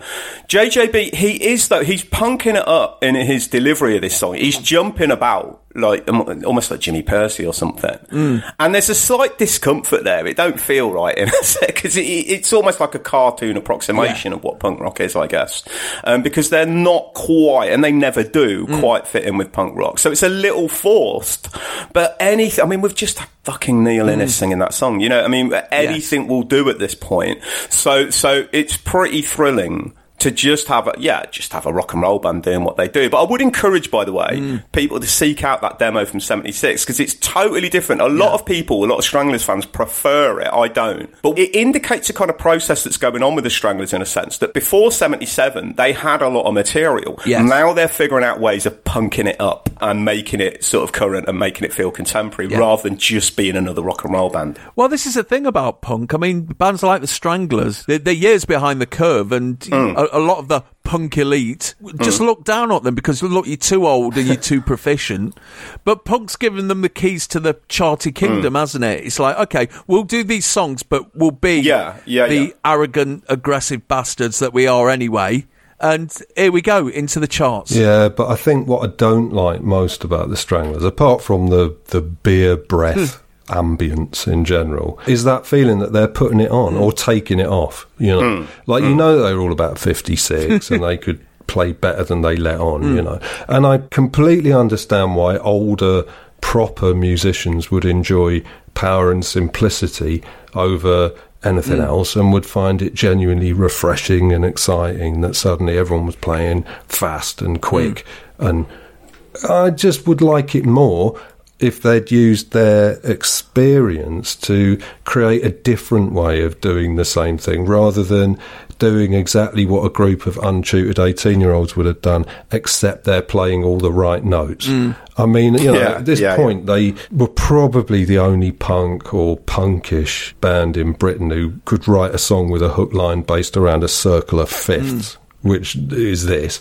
um, and they're almost certainly the only one where you can imagine at least one of the members might know what a circle of fifths is, even though they probably refer to them as the Hey Joe chords, just like everybody else does. And they're also the um, the only punk adjacent band who are having no problems getting gigs.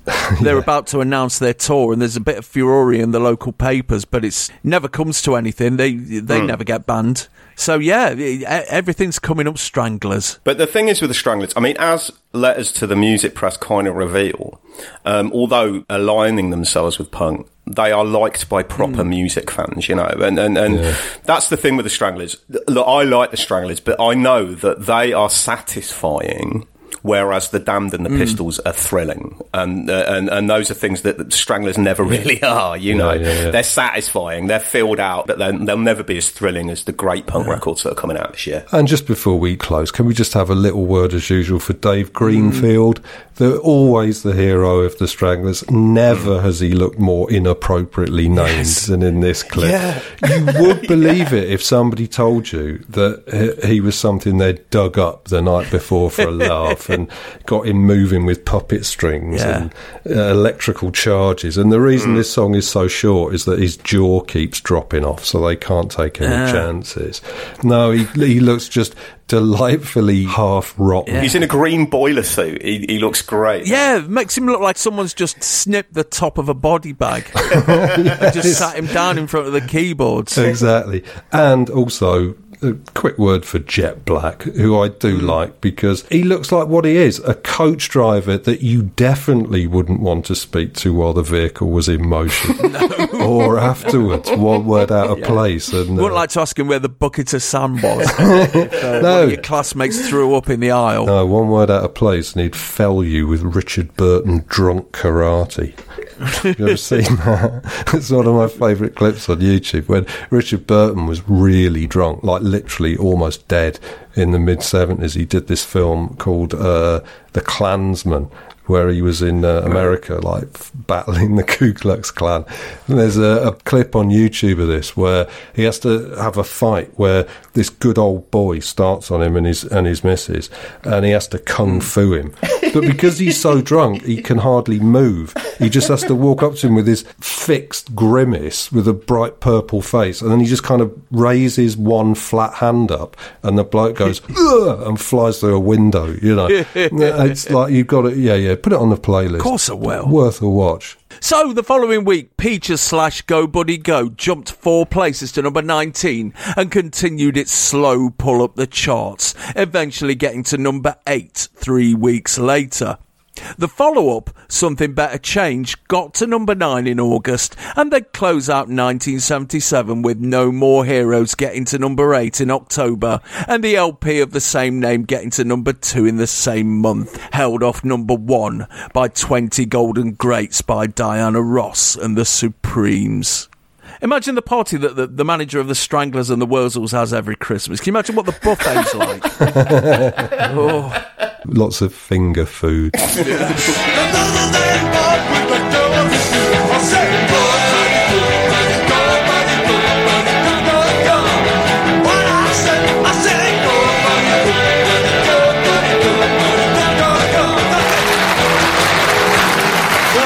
Well, I guess holiday time at the moment, and if you go to Greece and you look for an island called Kyrila, you won't find it actually because it's in the imagination of Demis Roussos. But for the wonders of Top of the Pops, we'll conjure up a lovely island and Demis for you right now. The winds have changed my roamings and gear. I've seen the things I had to see. Tony, still alone, reminds us that it's holiday time, but takes the opportunity to warn us about unscrupulous Greeks trying to tempt us towards islands that don't actually exist, as he introduces Kyrila by Demis Roussos. We first encountered Artemios Ventouris Roussos in chart music number 35 when he reprised Forever and Ever, which got to number one for a week in July of 1976. And this tune, the follow up to Because, which got to number 39 in April of this year, is the lead track from the EP of the same name. It's been taken off his recent LP Kyrila Insel der Träume, a German only album, and it, along with a few other tracks, have been Englished up and shoved out for the Bevs and Angers of Albion to slink about to. It's not in the charts just yet, but the BBC are fully expecting it to be so. So while Demis is in the country, they've winched him into the studio. And what a spectacle. Oh, it is. I mean, uh, uh, no expense spared on the holiday vibe No. from the BBC props department. Um, No. What, a couple of palm trees, I think? Yes. But it, but it would have impressed me. You know, I mean, I, uh, the blue caftan would certainly have impressed me, but uh, Oh, he yes. looks great. I mean, I, I just think for the longest time as a kid, I was just impressed by Roussos simply Really? because of his size. I mean, much as, much as, you know, in the Middle Ages, like fatness was seen as a signifier of wealth and status and all Yes. that. I, I did look on him, not as rotund, but, but a winner, you know, somebody who could presumably have Mm. as many goblin burgers and scampi and chips and crisps and pop as he wanted. you know, and of course that contrast between his physicality and his high fluted uh, sort of Jon Anderson style voice provided a bit of novelty value. By this Mm. Oh, yes. 77, he's already well into the kind of being parodied years. You know, the sure sign of making it, Benny Hill and, and you know, always did Oh, him yes. unanimous score. I remember a Freddie Starr routine as well, where um, Fre- Starr was, uh, you know, doing the Demis Roussos song in, in the high voice, and then he walks across the stage, and suddenly his voice drops, and you notice that behind him there's a bloke with a pair of pliers who's been left there. So he's getting parodied a lot. I think he is the first solo artist who was born in Africa to get a number one in the UK. I know about Yes. Manfred Mann and Freddie Mercury and stuff. It's odd how he's covering this this Cameroonian song. Um, the the original um, by Ekambi Brillant called Ilongi is, is a lot more interesting in its arrangement. Oh, really? Yeah, and if you stumble across, by the way, any mid 70s Ekambi Brillant records, hoover them up, they're great uh, Afro funk records. But this song, Kyrila, both in its recorded version and in this uh, slightly sloppier iteration by the BBC Orchestra, Oh, yes. it, it's aiming for this kind of, yeah. Fernando style world music feel because he's got a great voice. It kind of works. There's there is that bring your package holiday home Yes. feel to this. You know, to my mind, it's massively unfair that the Germans heard about this mystical island before us because, you know, that means they've already got their towels on the best sun lounge. but seeing as Tony has told us that the island doesn't actually exist, that well, that's the Germans fucked, isn't it? That meant a lot in 1977. I mean, 1977 was the year of the fake island, wasn't it? Because, you know, two months earlier, The Guardian devoted eight pages of its April the 1st edition to a supplement on the island of San Serriffe All right. which didn't exist either. Yeah, it really went for it. But this song, oof, There's a question we can ask about a lot of the songs on this episode. What's it doing on this show? It's a non-chart record. Um, Yes. Why is that happening? What is it about the Jubilee that has made this happen? yeah, Um, and this ain't very Jubilish. Oh, very much no, no. unless it's for the Queen's husband, of course. And of course, you know, another question: What the fuck has he got on his feet? Oh, Oh, man. lovely. Yeah, shiny red knee boots with a cheeky heel. Basically, Yes. it looks like if Superman one day said, Oh, to hell with the lot of you. Yes. Mykonos aggro boys kick to kill. Yeah, it's this weird combination of platforms and kind of Ronald McDonald shoes. Um, yeah, they're very Pigeon Street, aren't they? Yeah, he, he cuts quite an impressive figure, doesn't he? All round. Yeah, not so much a dash, more of a gouge. I'd say. I'm sort of half certain that this is the clip I saw as a kid. Actually, Oh. because that stuck in my head. It's exactly how I remember first seeing Demis Roussos, and you know, yeah, I appreciate that in terms of his presentation, he was very much the non-chameleon of pop. Um, but there's something familiar in a very deep way about this particular combination of sound and picture and the fronds, because he made a mark on a very young me. You know, I was half disturbed and half intrigued by the sound and the look and the movement, Yeah. the way he always had a fan on him, you know, um, the the foreign sound. And I remember asking my mum, why does he wear those clothes? And she said, because he's so fat. Um, and I, I got it into my head somehow, uh, th- linking it in my brain with a, a, another clip that had fired my imagination and worried me a little bit. That perhaps Demis Roussos had jumped up and down on the Tacoma Narrows Bridge, um, and that was what sent it wobbling. And so maybe these two unnerving things were connected. I mean, I didn't actually think that had happened, but in my head, those two things got mixed up to the point where it was all I could think about. And yet here he is, still smiling beatifically, uh, despite having wreaked so much terrible destruction. Do you know how old he is at the time? Oh, Uh, I'm guessing um, 36, I'm going to say. 31. Ooh. Oh, that changes things. He's not looking great then, is he? No. but you know, it's, it's 31 in 1977 money. Yeah, yeah, yeah. But I mean, to me, Demis Roussos, you just saw him and just went, oh, yeah, that's Demis Roussos. You didn't think, oh my God, look at that enormous fat man. no, no, no. You know, there was plenty of people knocking about who looked like Demis oh, Roussos. yeah. Mainly men. Hmm. But yeah, yeah, no, the, yeah, the bloke who sold you a brown paper bag full of plums probably looked like Demis Roussos. exactly. My only problem is that whenever I hear a song by Demis Roussos that isn't one of the famous or good ones and isn't by Aphrodite's Child, all I can think of is the film L'ultimo treno della notte, also known as uh, Night Train Murders, um, and also known as Don't Ride on Late Night Trains. It's a classier offering than most of the don't movies, right? These are instructionally titled horror films, right? Which urgently advised us against going into the basement, looking out of the window, going into the house, and so on. yeah, but what if you live in the stockbroker belt and this film's only on at the West End and you didn't want to bring the car out? Yeah, yeah. You, good you're point. fucked, aren't you? Good point. But yeah, it, look, this film is a bit grubby. It's a, a blatant remake of Wes Craven's uh, Last House on the Left, uh, as acknowledged in the original title, L'ultimo treno della notte, the last train of the night. But the English translators just worked too fast to spot that, you know. Even though Last House on the Left itself was a blatant remake of Ingmar Bergman's The Virgin Spring, which itself is a implausible story that's centuries old, um, and it doesn't get much more believable when, as in l'ultimo treno della notte, you put it on a train in Europe in the seventies. But incredibly enough, the first thing that you experience when you watch this very unpleasant film, the key events of which are too gruesome to detail, even on a broad-minded podcast like this one, um, and which was actually banned in the UK until relatively recently under the absurd video nasty moral panic laws, which made it a crime to sell or purchase it, and any copy in your possession could be confiscated by the Vice Squad. It's just a low-budget horror film.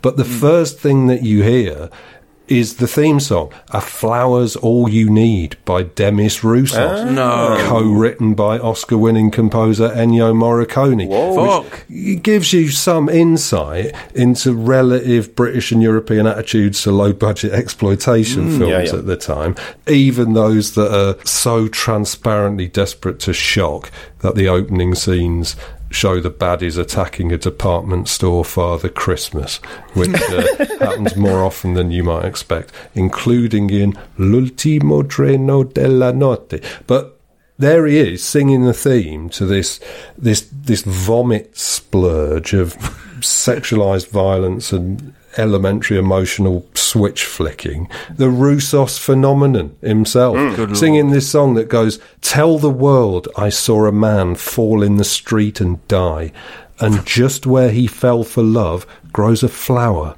a big red flower like the blood he shed for love and peace Wow. Find a way to live your dreams. You'll make it if you try.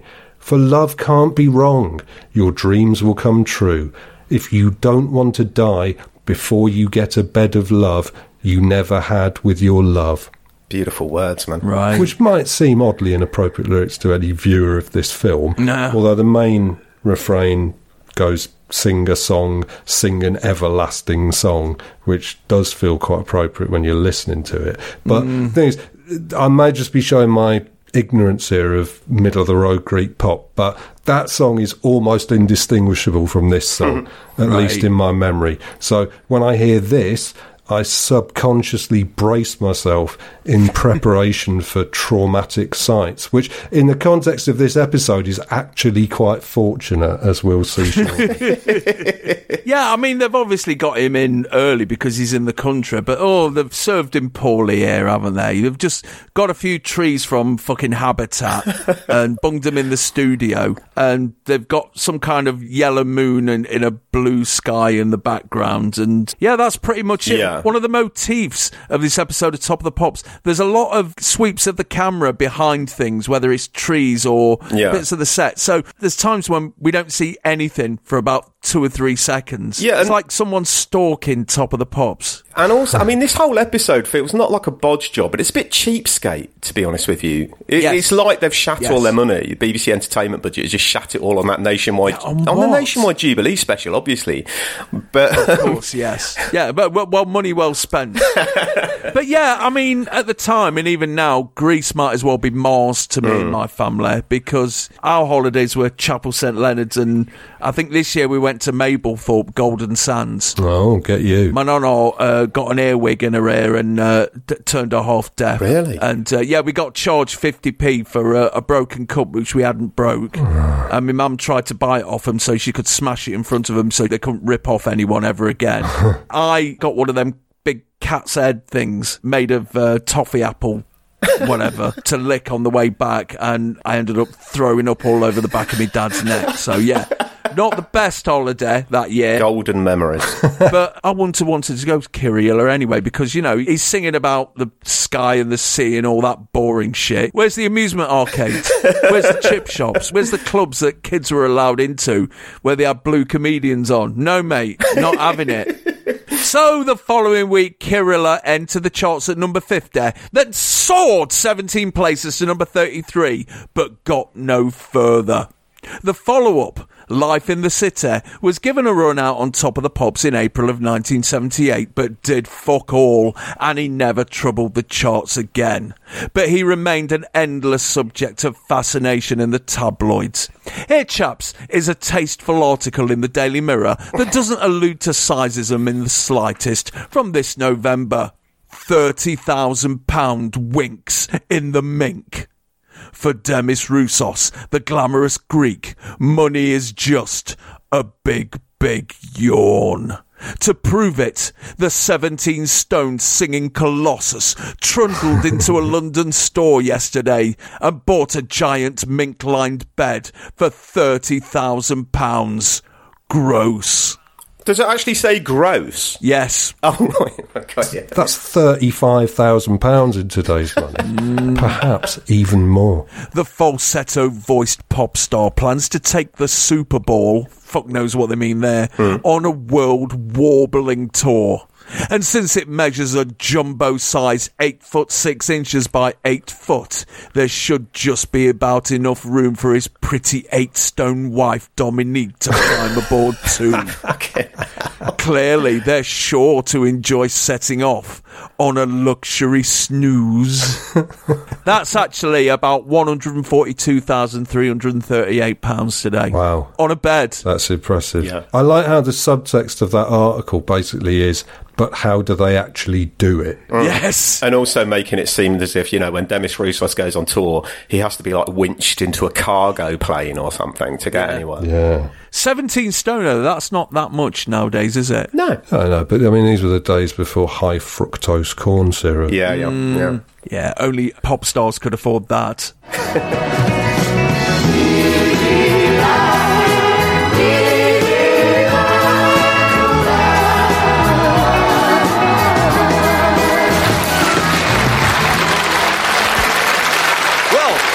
two ladies here who, uh, well, you come from Blackburn, don't you? What a very sensible place to come from. And I'm sure you've had a street party, so why don't we join the party now with Honky?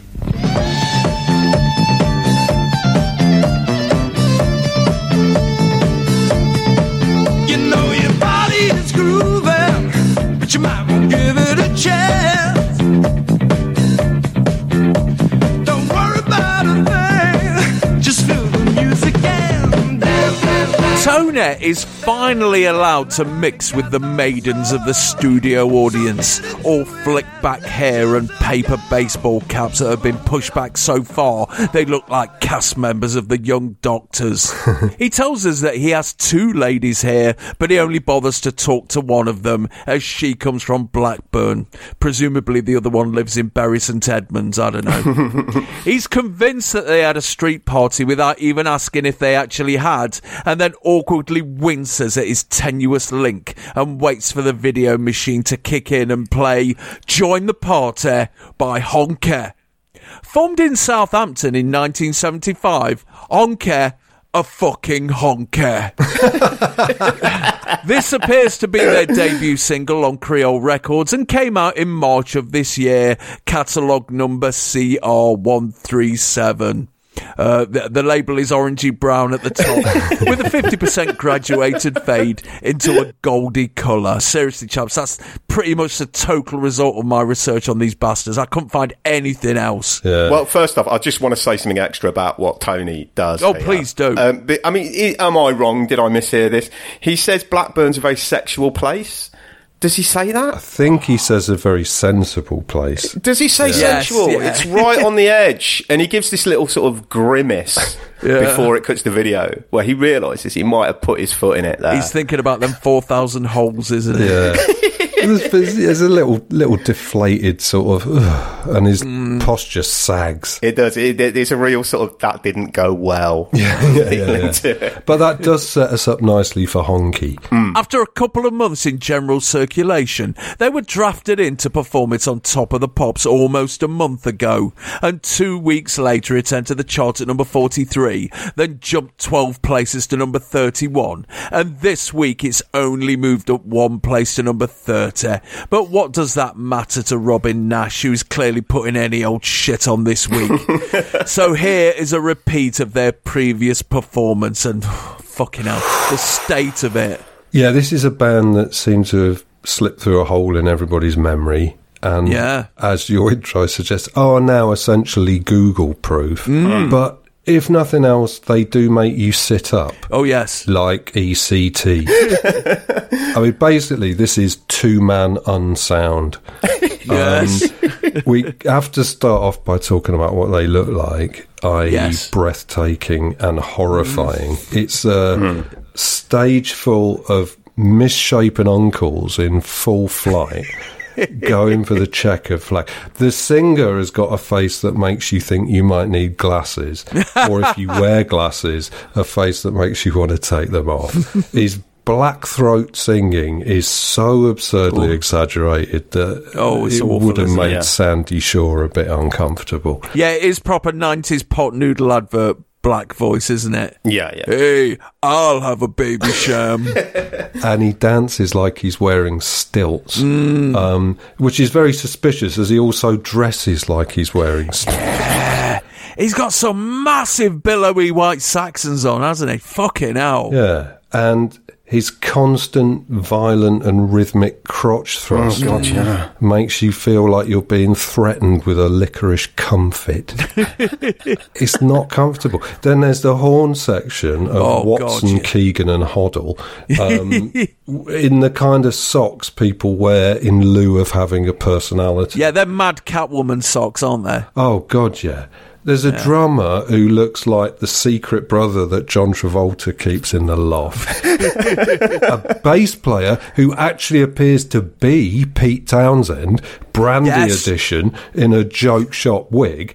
A, Mm. a genuinely uncanny and unsettling likeness, but not half as uncanny or unsettling. I think you know what I'm about to say, as Mm. the fact that on lead guitar is the Yorkshire Ripper Yeah. Yes. hiding in plain sight. I guess nobody recognised him without the tuxedo and dicky bow or the blanket over his head. If, if he'd have been driving in a lorry, waving a crisp five pound note. Yeah, I mean, I know it's not nice, but this can't be ignored. This man beat Dave Lee Travis into second place in a Peter Yes. Sutcliffe lookalike contest.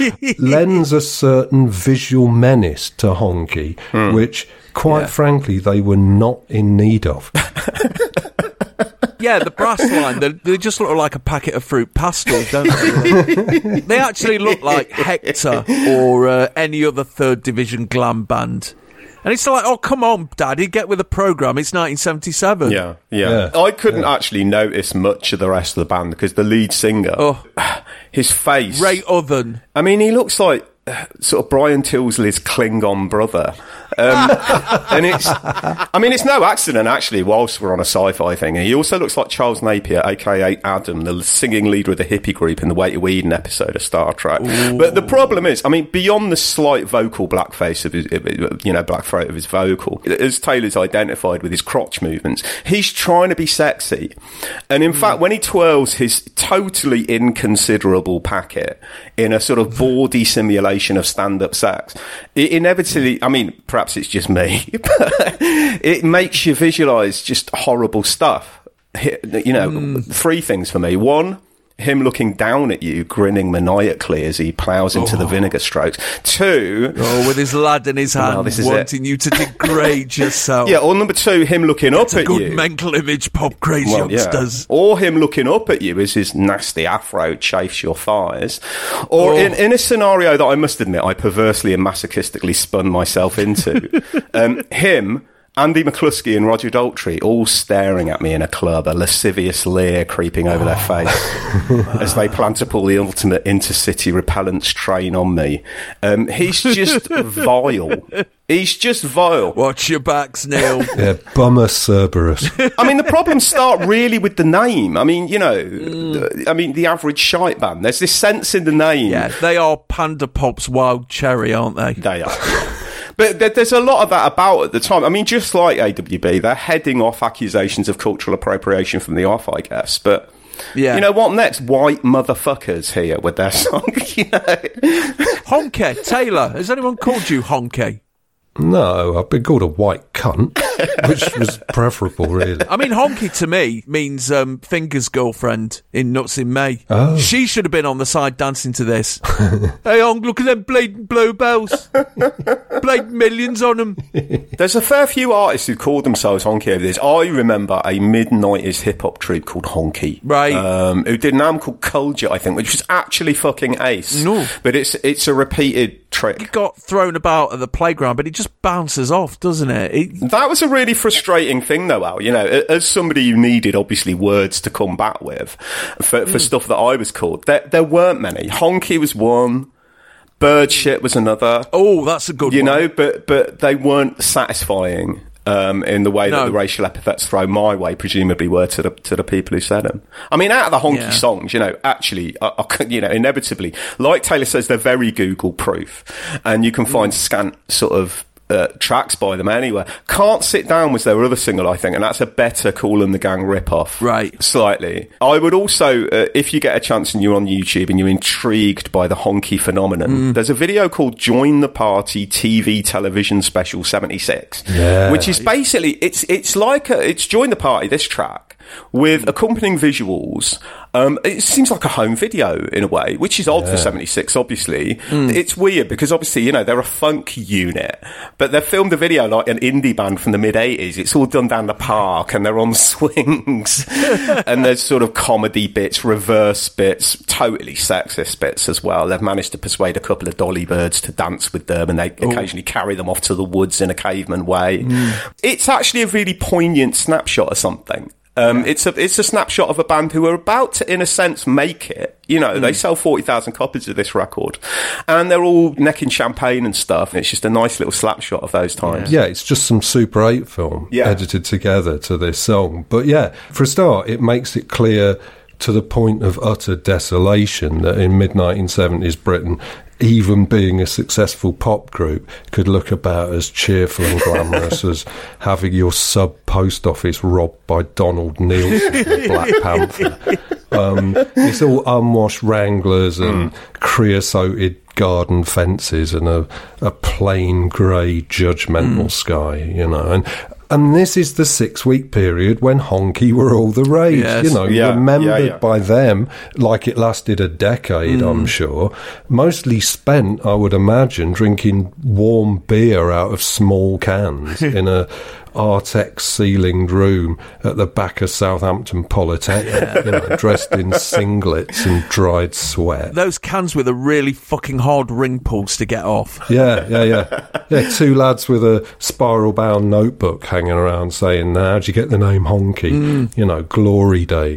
Right? That was, I was just thinking, in fact, they, they should actually call themselves Hanky. Um, Yes. plain, square, tucked out of sight. and then when you retrieve and unfold it, you're staring at the gross waste product of humanity ready to be swept away in the wash. And the terrible thing is, they're really good musicians, mm. and they're all they've obviously rehearsed loads and loads and loads. And Uh, should they ever have passed through Alberta, Canada, they might reasonably have been able to call themselves the funkiest band in Medicine Hat mm. tonight. but in the grand scheme of things, it's a bit lacking, isn't it? There's a bit in this song where he starts to lecture us uh, on what soul is about. Mm. Because when a band can all play this way and are clearly marinated in funk and soul hmm, music hmm.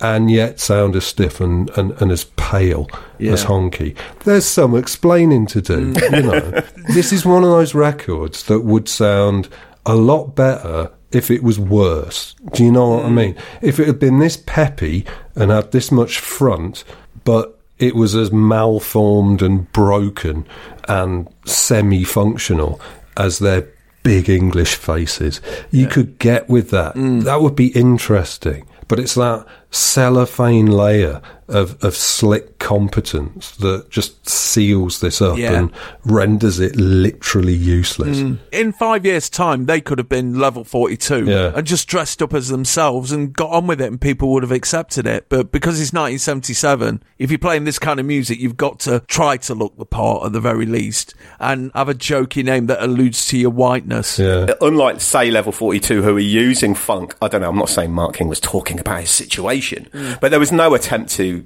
sound American in his vocal No, necessarily. exactly. Whereas this is, yeah, Or this black. pure.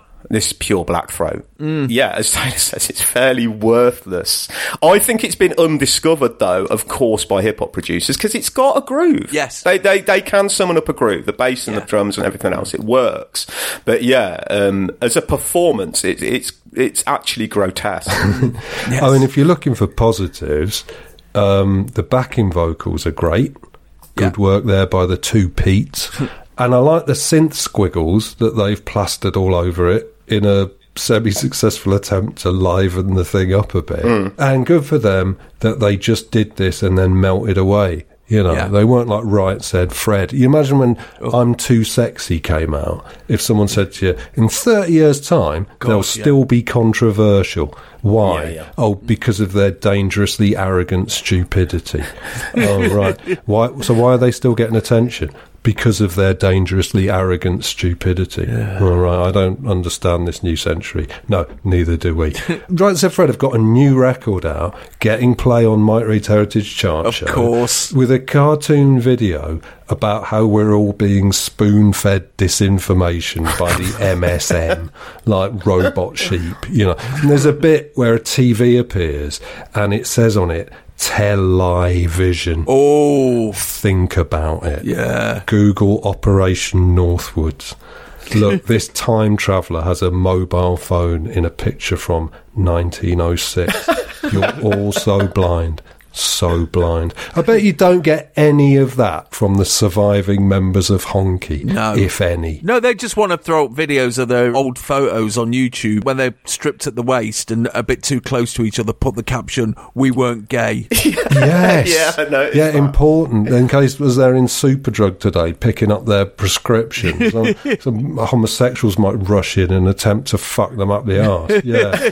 It's a, yeah, yeah, it's a bit watch it. protest too much in it. That Yeah. bit. Mm. But yeah, you know, at the end of the day, they may look like the contents of a crate marked for euthanasia in a section of the Wonderland Zoo that's closed to the public. but at least their only message to humanity was come on, get up and join the party. Hmm. Them and the late Dr. Goebbels. It's pretty obvious at this point that Robin Nash is just bunging anything. Oh, oh, yeah. This is a repeat of a performance from a month ago.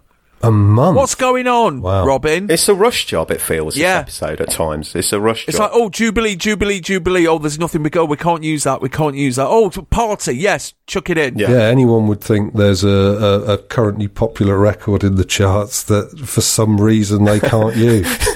so the following week, Join the Party moved up two places to number 28, but would get no further. The follow up, Give All You Got, failed to chart, and they were never seen or heard of ever again. Oh,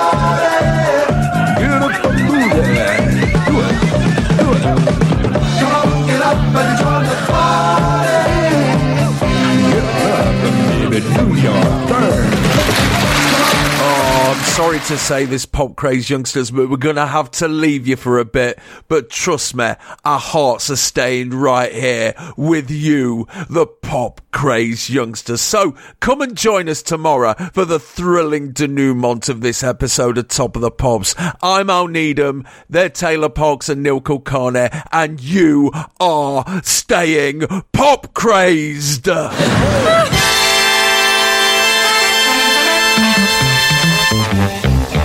Chart music.